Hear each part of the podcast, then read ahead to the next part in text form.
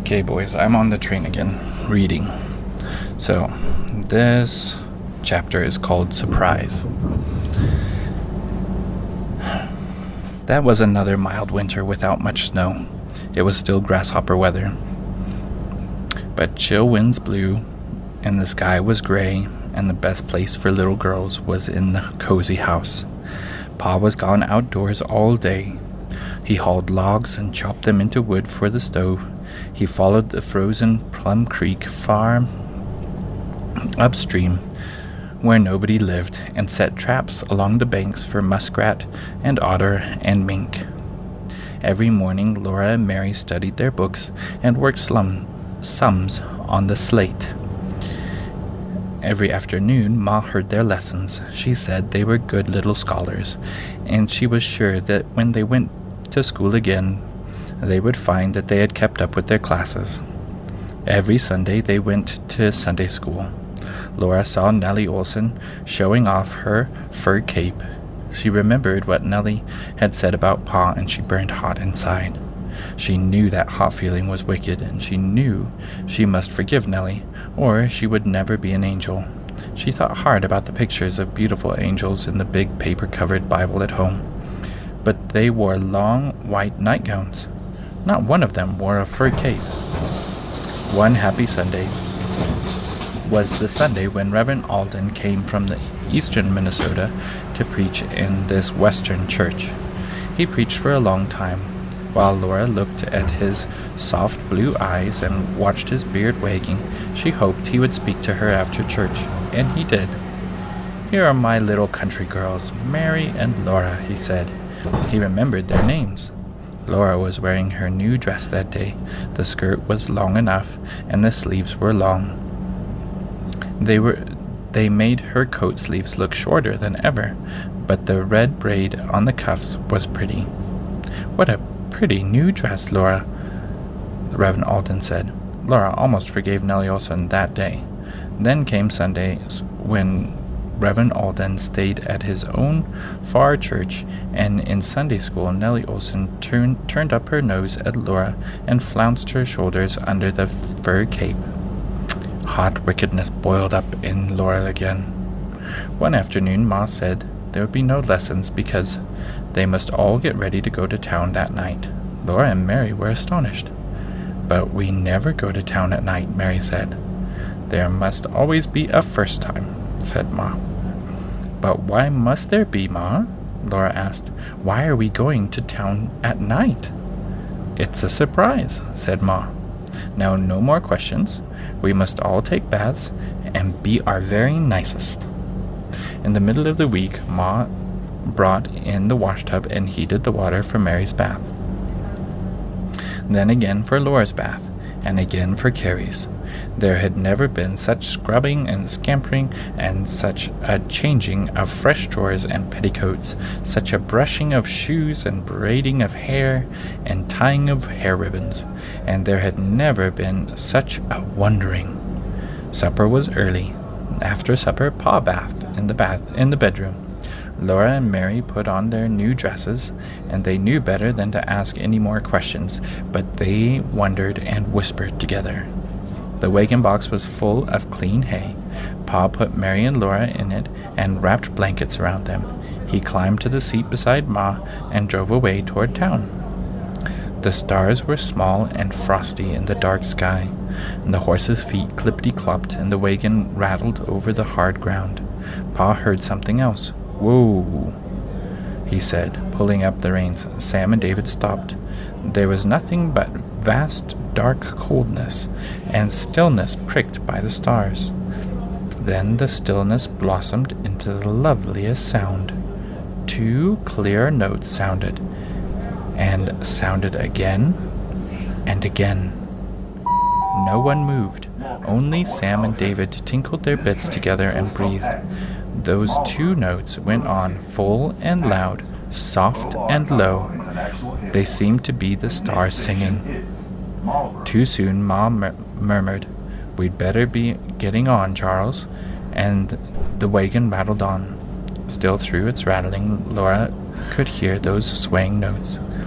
"Oh, Pa, what is it?" she asked. And Pa said, "It's the new church bell, Laura." It was for this that Pa had worn his old patched boots. The town seemed asleep. The stores were dark as Pa drove past them. Then Laura exclaimed, "Oh, look at the church! How pretty the church is!" The church was full of light. Light spilled out of its windows and ran out into the darkness from the door where it opened and let someone in. Laura almost jumped out from under her blankets before she remembered that she must never stand up in the wagon when the horses were going. Pa drove to the church steps and helped them all out. He told them to go in, but they waited in the cold until he had covered Sam and David with their blankets. Then he came, and they all went into church together. Laura's mouth fell open, and her eyes stretched to look at what she saw. She held Mary's hand tightly, and they followed Ma and Pa. They sat down. Then Laura could look with all her might. Standing out in front of the crowded benches was a tree. Laura decided it must be a tree. She could see its trunk and branches, but she had never before seen such a tree.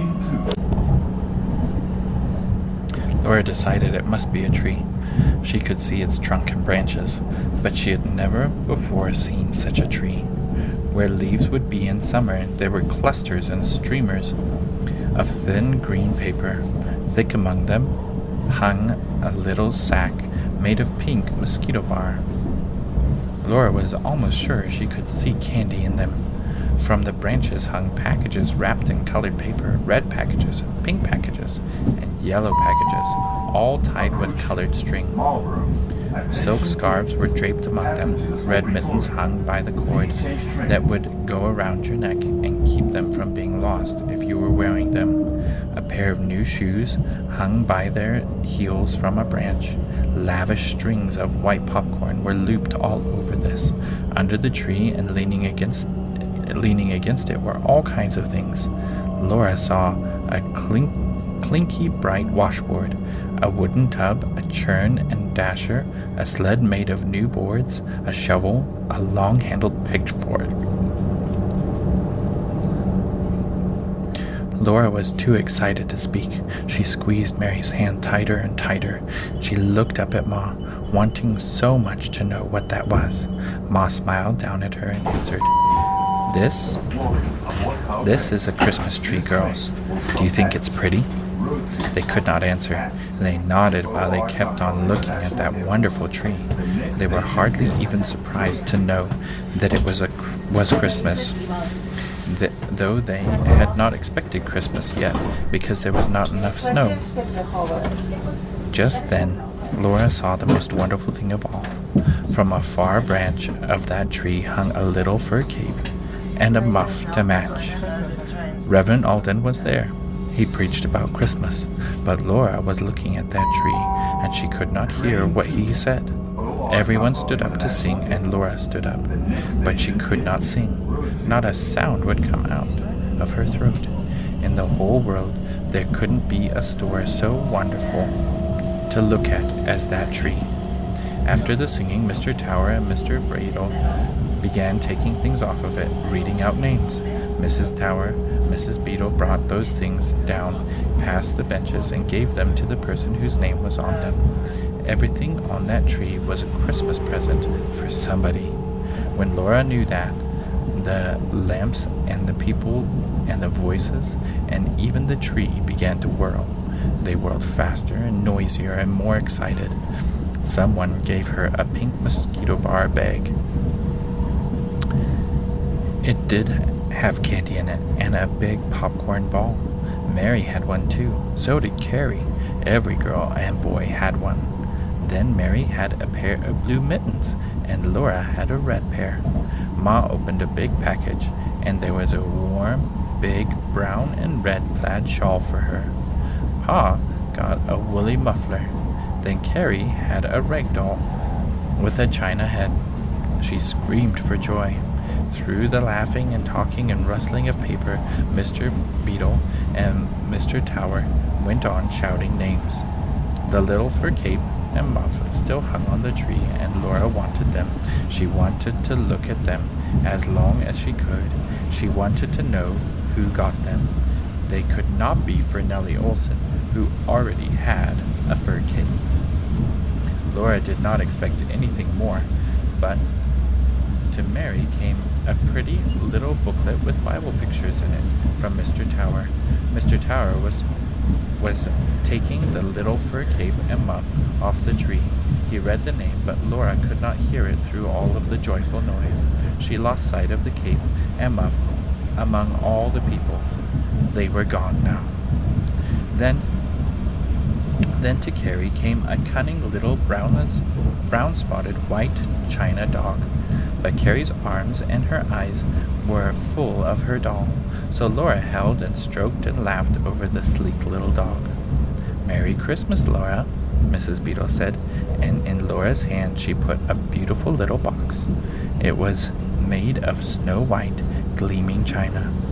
On the top stood a wee gold-colored teapot and a gold-colored tiny teacup in a gold-colored saucer. The top of the box lifted up, and inside of it was a nice place to keep a breast pin, if someday Laura had a breast pin, and Ma said it was a jewelry box. There had never been such a Christmas as this. It was such a large and rich Christmas, the whole church full of Christmas. There were so many lamps and so many people and so much noise and laughter and so many happiness in it. Laura felt full and bursting, as if the whole big, rich Christmas were inside her, and her mittens and her beautiful jewel box with the wee gold cup and saucer and teapot and her candy and her popcorn bowl. And suddenly someone said, "These are for you, Laura." Mrs. Tower stood smiling, holding out the little fur cape and muff. "For me?" Laura said. "For me?" Then everything else vanished, while with both arms she hugged the soft fur to her. She hugged them tighter and tighter, trying to believe they were really hers, that silky soft little brown fur cape and the muff. All around her Christmas went on, but Laura only knew the softness of those furs. People were going home. Carrie was standing on the bench while Ma fastened her coat and tied her hood more snugly. Ma was saying, "Thank you so much for the shawl, Brother Alden. It is just what I needed." Pa said, "And I thank you for the muffler. It will feel good when I come to town in the cold." Reverend Alden sat down on the bench and asked, "Does Mary's coat fit?" Laura had noticed Mary's coat till then. Mary had a new dark blue coat. It was long and its sleeves came down to Mary's wrists. Mary buttoned it up and it fitted. "And how does this little girl like her furs?" The Reverend Alden smiled. He drew Laura between his knees and laid the fur cape around her shoulders and fastened it at the throat, and he put the cord of the muff around her neck, and her hands went inside the silky muff. "There," said Reverend Alden. "Now my little country girls will be warm when they come to Sunday school." "What do you say, Laura?" Ma asked. But the Reverend Alden said, "There's no need. The way her eyes are shining is enough." Laura could not speak. The golden fur curled her neck and softly hugged her shoulders. Down in front it hid the threadbare fastenings of her coat, and the muff came far up her wrists and hid the shortness of her coat sleeves. "She's a little brown bird with red trimmings," the Reverend Alden said. Then Laura laughed. It was true. Her hair and her coat, her dress, and the wonderful furs, they were brown. Her hood and mittens and the braid on her dress were red. "I'll tell my church people back east about our little brown bird," said the Reverend Alden. "You see, when I told them about our church out here, they said they must send a box for the Christmas tree. They all gave things they had. The little girls who sent you furs and Mary's coat needed longer ones. Thank you, sir," said Laura, and please, sir, tell them thank you too. For when she could speak, her manners were as nice as Mary's. Then they all said good night and Merry Christmas to the Reverend Alden. Mary was so beautiful in her Christmas coat. Carrie was so pretty on Pa's arm. Pa and Ma were smiling so happily, and Laura was all gladness. Mr. and Mrs. Oleson were going home too. Mr. Olson's arms were full.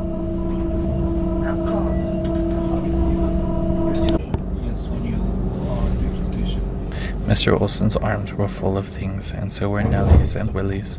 No wickedness boiled up in Laura now. She only felt a little bit of mean gladness. "Merry Christmas, Nellie," Laura said. Nellie stared while Laura walked quietly on, with her hands snug deep in the soft muff. Her cape was prettier than Nellie's, and Nellie had no muff. Good night, boys. I love you so much.